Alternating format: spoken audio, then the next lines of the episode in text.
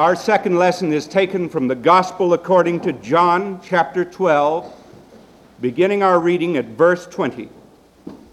And there were certain Greeks among them that came up to worship at the feast. The same came therefore to Philip, which was of Bethsaida of Galilee, and desired him, saying, Sir, we would see Jesus. Philip cometh and telleth Andrew, and again Andrew and Philip tell Jesus. And Jesus answered them, saying, The hour is come that the Son of Man should be glorified. Verily, verily, I say unto you, except a corn of wheat fall into the ground and die, it abideth alone. But if it die, it bringeth forth much fruit. He that loveth his life shall lose it, and he that hateth his life in this world shall keep it unto life eternal. If any man serve me, let him follow me, and where I am, there shall also my servant be. If any man serve me, him will my Father honor. Now is my soul troubled. And what shall I say? Father, save me from this hour. But for this cause came I unto this hour. Father, glorify thy name. Then came there a voice from heaven saying, I have both glorified it and will glorify it again. And the people, therefore, that stood by and heard it said that it thundered. Others said an angel spake to him. Jesus answered and said, This voice came not because of me, but for your sakes. Now is the judgment of this world, and now shall the prince of this world be cast out. And I, if I be lifted up from the earth, will draw all men unto me. This he said, signifying what death he should die. When I see those words, sir, we would see Jesus, and they're painted here in back of this pulpit, and they're painted over the door in my study. I remember very clearly the story of a young minister who had graduated from a theological seminary had embraced many of the new critical theories regarding the scriptures and had rejected much of the miracles of Jesus. At one particular Easter time, he did not proclaim the risen Christ, but instead he gave a discourse on current philosophical trends. A lovely lady in the congregation who was deep in the things of God slipped to the pulpit after the church had dismissed and placed a note on the Bible that said simply what the Greeks said when they came to Philip Sir, we would see Jesus. When the minister found that note, his own heart was smitten because he realized that he had not held Christ forward to his people, nor had he urged them toward discipleship. And so he began to recount what he had done and to pray again about his own faith and devotion. And he came back to the pulpit and he began to preach Christ and Him crucified and risen from the dead and to urge people to faith in Him. Then he came back to the pulpit a Sunday or two later, and the same old lady had slipped a note again to the pulpit, and it said, Then were the disciples glad when they saw the Lord. There is a message in that for all of us who preach. Preaching has been discounted a great deal by people today, we are prone to look down upon it. But we do not follow in the train of the New Testament when we take this course. God had only one Son, and he was a preacher. Jesus came preaching. He came proclaiming as a herald the Word of God. And there was in that Word great power. The words which I read in your hearing a moment ago from the 12th chapter of John tell us how that six days before the Passover, six days before Jesus was betrayed by Judas, he had been anointed by Mary, the brother of uh, the sister of, La- of, of Lazarus. Mary had anointed his feet with a precious ointment, thinking of the fact that he would soon be the suffering Savior. Judas, with his carping, unspiritual eye, criticized him. Why was this waste made? Why was not this ointment sold and the proceeds given to the poor? This, John tells us, he said not because he cared for the poor, but because he was pilfering money from the treasury himself. He had no spiritual eye, he had no spiritual ear. Every time Jesus preached concerning money, I think he directed his preaching toward Judas in the hopes that he would reform. You cannot be too spiritual. You cannot love Jesus too much. I hear people say, Oh, I don't know about all this total commitment. There is no other kind. If you're going to follow in the steps of the New Testament, you may invent your own religion. But if you follow in the steps of the New Testament, look what Jesus says. He said, Leave this woman alone. She has anointed me for my burial. And then the very next day he comes into Jerusalem, and the children run and they throw the palm branches in his way, and they cry praises to God because the Messiah has come. And then he goes into the temple to speak and to preach. Now, this Messiah will be a suffering Messiah. He will die in order to deliver us from our sins, and there is no deliverance apart from that death. He is teaching and preaching this. Then there come these Greeks. It's a long way from the Acropolis to Calvary and it's a long way from Calvary to the Acropolis. Here come some Greeks, proselytes, God-fearers, who have been converted to faith in Jehovah and believe that one day the Messiah has come. They have heard these rumors about Jesus of Nazareth, and they wonder if this could be he of whom the prophets have spoken. They cannot go into certain precincts of the temple but they come to Philip because he has a Greek name, and they say to him those words Sir, we would see Jesus. This is always the question that is being brought to the church. Sir, we would see Jesus. Always it is the responsibility of the church to lift up people to see Jesus and to lift up Jesus so that they can see him. This is the responsibility. Philip went to Andrew, that patron saint of all personal workers, and Andrew and Philip go to Jesus and they tell him about the Greeks who came. And here Jesus gives that statement that his hour has come. The hour for which he had been born, that he would go to the cross and die on that cross for our sins. Now, Jesus says that that death on that cross is going to be like a kernel of wheat. If you take a kernel of wheat and you do not plant it into the ground, it will not yield fruit. But if you take that grain of wheat and you plant it into the ground, and the, the good earth has its effect upon it, and the husk is broken away from it, and the germ of life springs forth from it, and it shoots up then it bears many more grains of wheat. Well, Jesus said this My life will be like that grain of wheat. I will die. I will die. But from that death I will be resurrected, and from that death there shall be many grains of wheat that shall come forth. He knew that if he were lifted up upon that cross, there would be a magnetism that would draw the whole world toward him. What if Jesus had never died on that cross? You wouldn't be here today, and I wouldn't either. But now, here is where most of us turn away. You may not have salvation in Jesus Christ apart from your own dying to self in order to live in Him. You may not dabble with salvation.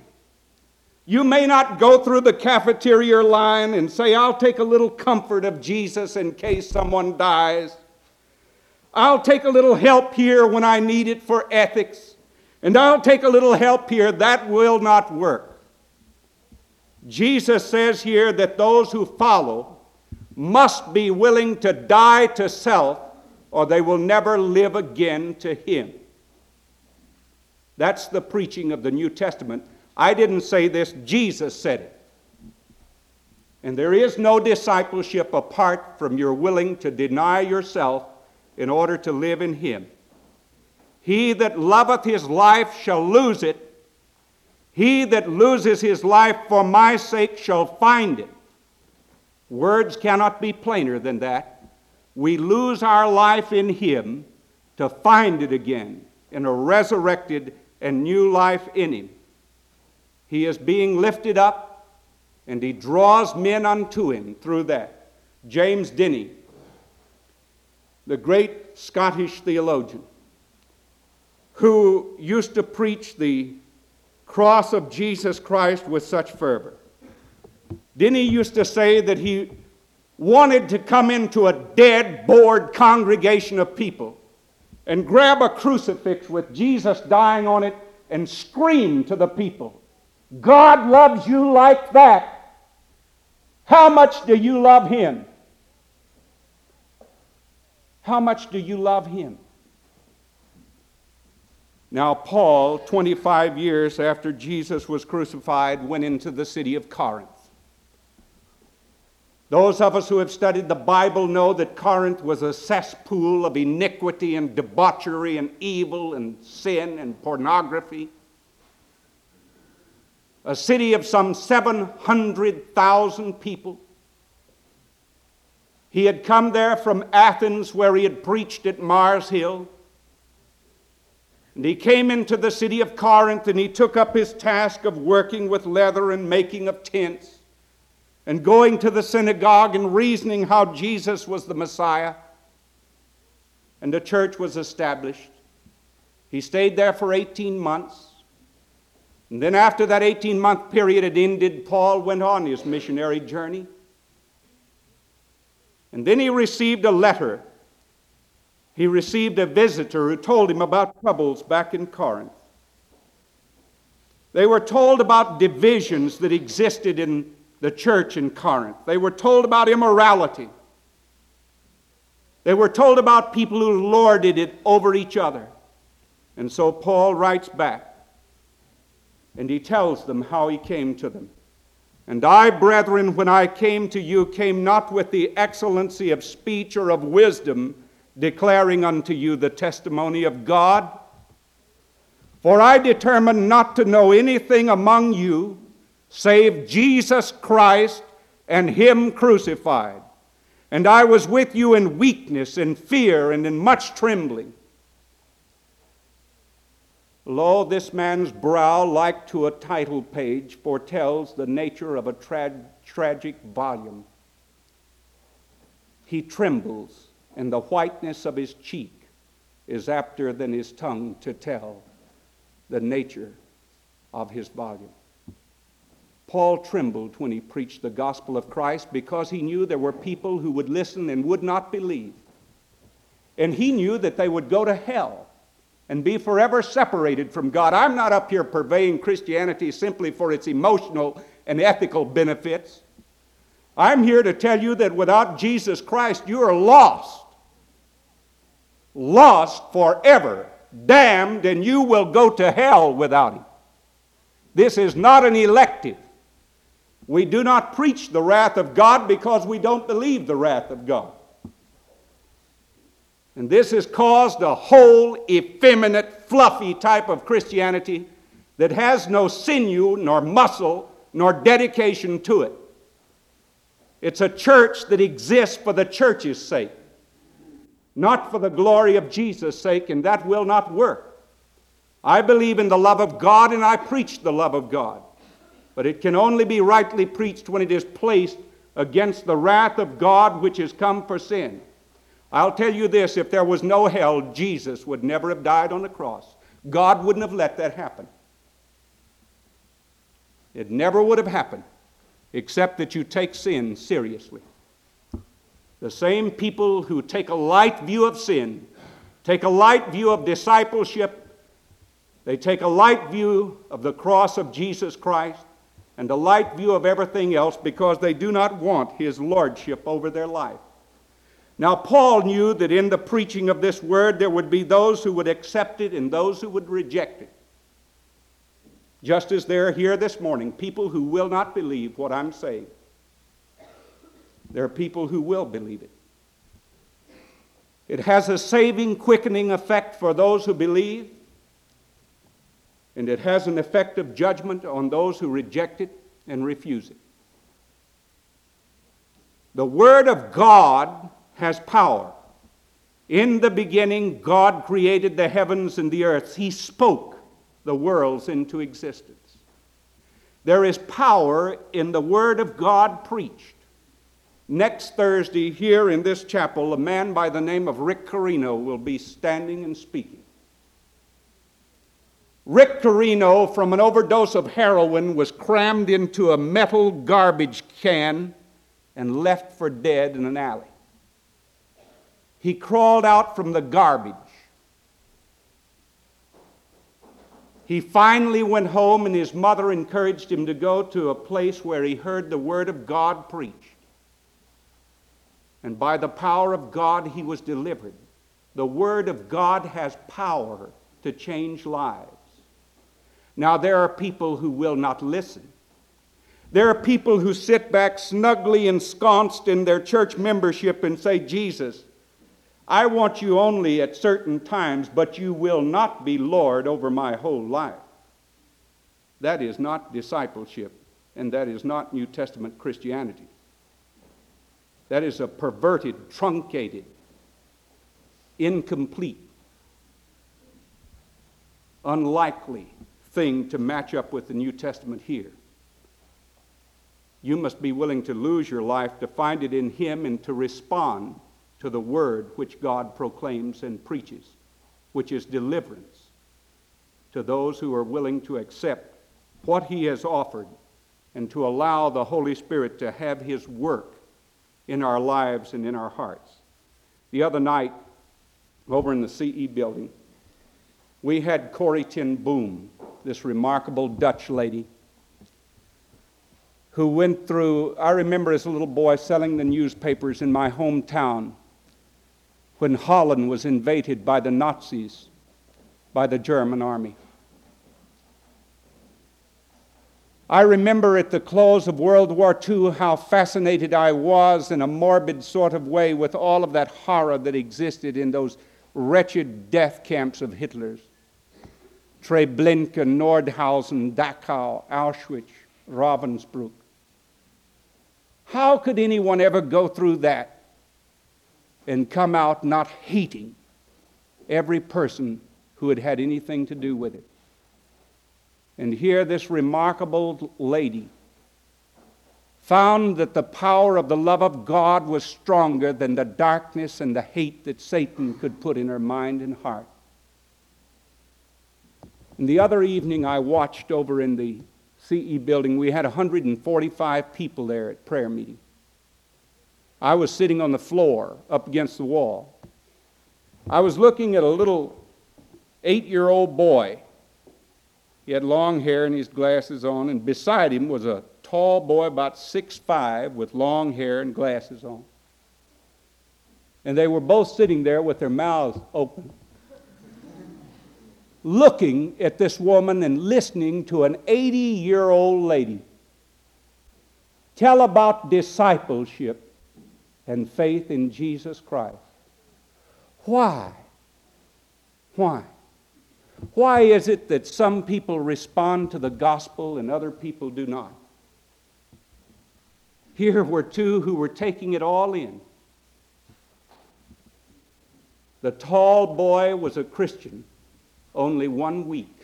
A week ago, he made a commitment of his life to the Lordship of Christ, and he soaked it in hungrily the word that he was hearing. The little boy two years ago had made a decision for Christ when this same old lady was here. and both of them drank it in.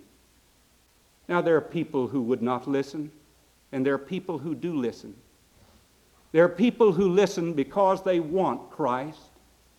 They want Him more and more to be Lord over their life, and they're willing to yield their lives to His control.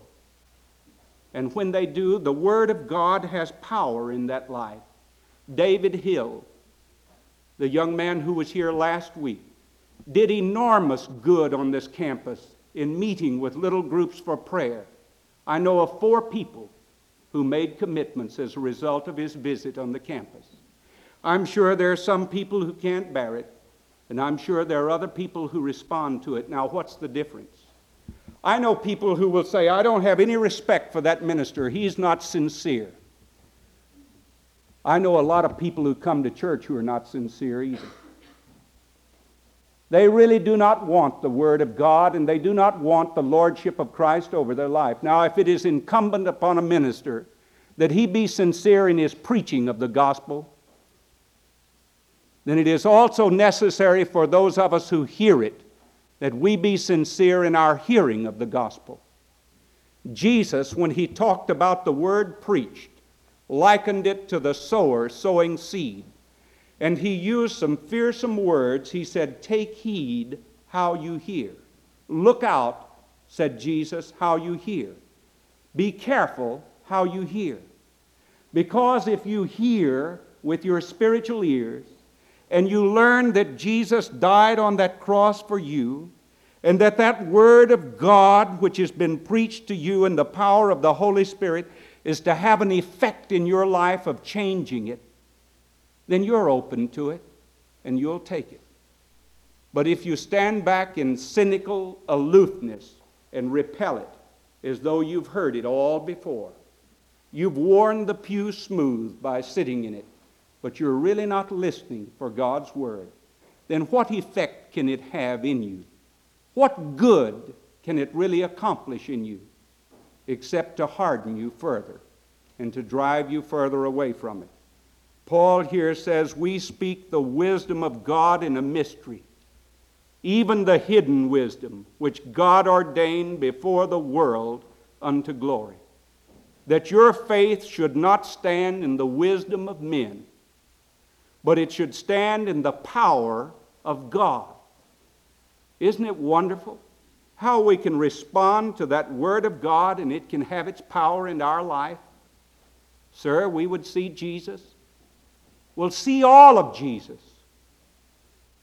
See him in his suffering and dying for sin and know that sin is not a matter for laughter with you, but sin caused him to die on a cross and learn a hatred of sin. Know how urgent that it must be that we get out his message to the whole wide world. Think of the fact that today there are millions of people around this earth who know Jesus Christ because he was lifted up on that cross. I often think of the church as like the tree that Zacchaeus climbed. You remember the story of Zacchaeus? How he wanted to see Jesus and he couldn't see him because he was too short. Well, Zacchaeus forgot all about his pride and he scampered up in a tree like any little street urchin might have done. And it must have been quite a funny sight to the people who lived around Jericho to see this prosperous businessman up in a tree, out on a limb, looking to see Jesus. But let me say this to you when you really come to know Jesus, you know, you really don't care a whole lot what other people say. One of the greatest Christians I ever knew was a man who came to Christ at 75 years of age. 75. And I remember out at the golf course one day in the 19th hole. For the uninitiated, that's where the bar is. And uh, we, we were inside, and Frank said, I want a ginger ale on the rocks. And one of his buddies was standing by him, and he said, Boy, you have really become a nut on religion, haven't you? And Frank said, If you think I'm a nut now, you ain't seen nothing yet. he said, I'm just getting started. And I got a lot of time to make up for. Now that's the Spirit. He had given himself completely to the Lord. It doesn't take much of a man to be a Christian, but it takes all of him. It takes all of him. You cannot come to God on your terms. You can accept Jesus Christ or you can reject Jesus Christ. But you can't say to God, I'll just take this much of him and no more. But when you do give yourself to him, you see that deliverance and power that comes through him. I've been reading again this week the, journey, the journal of John Wesley. John Wesley was a prim and proper Church of England man. He came to a great experience with Jesus Christ. And it had always been considered vile and unthinkable that he, uh, the Church of England type, would go out in the streets and preach. And yet, after he became the believer that he became, Wesley went out to preach in the streets to people, and he was criticized for it. Let me read you from his journal what he says.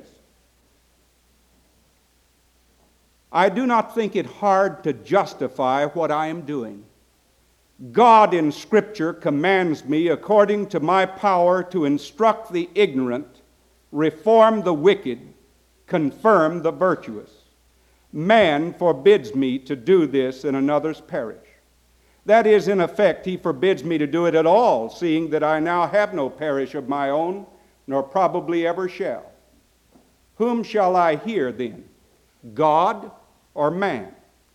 I look upon the whole world as my parish. Thus far, I mean that in whatever part of the world I am, I judge it meet, right, in my bounden duty to declare unto all that are willing to hear the glad tidings of salvation. This is the work which I know God has called me to do, and I am sure that His blessing attends to it. He changed the whole course of history, this man, John Wesley. While France was going through a revolution that left a wake of death and destruction, the simple preaching of the gospel by John Wesley and Charles Wesley and George Whitefield started a revolution in the minds and hearts of men and women when they turned to Him, to Christ, in saving faith and deliverance. A few days ago, one of the young men in our congregation here, in fact, two of them have within the past three months have come to me one nervous and about to break into tears. And he said, I think God is calling me to be a preacher. And that thrilled my heart. No higher calling exists than one who is a herald of the Word of God which brings deliverance and salvation. Nothing could be greater. The other young man came to me, he's gone away to study in a big university. He wanted to know some things he could read that would help him in being a faithful preacher of the gospel. Jesus loves that devotion which they have yielded. Not all of us are called to follow in that way, but those of us who are, those of us who are, are to respond. And what greater calling is there? And to preach that word of salvation, to lift up people that they might see Jesus, see him in his saving faith, preaching the word of God to deliver people from darkness and sin, preaching the word of God to bring comfort to their souls, preaching the word of God to open the very gates of heaven for them. I'm thankful that God has touched some hearts, and maybe He's going to touch some more. These young people who have not yet been encrusted with this professionalism that so often infects the church, but who have the breath of the Holy Spirit breathing upon them in a way that has made the Scriptures and the Lordship of Christ real and powerful in their lives. These can communicate the Christian gospel in a way that brings inspiration and blessing to all who hear it. thank God for the blessing of the preached word and thank God for the deliverance which it brings to those who receive and believe its truth. Let us stand in prayer.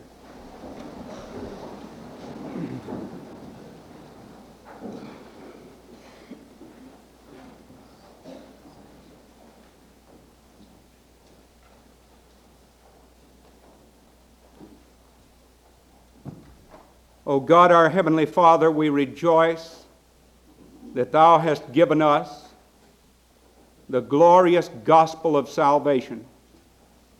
We thank Thee that it is tidings which is meant to change lives. Forgive us that we have so frequently bottled it up and that we have not permitted the Holy Spirit to really control and work in our hearts through the Word. But grant that we, in the response of the word extended to us in faith, may respond by faith, giving ourselves to the Lordship of Jesus Christ. And thereby, O God, use us so that we may be willing to die to self, that Christ may live again in us.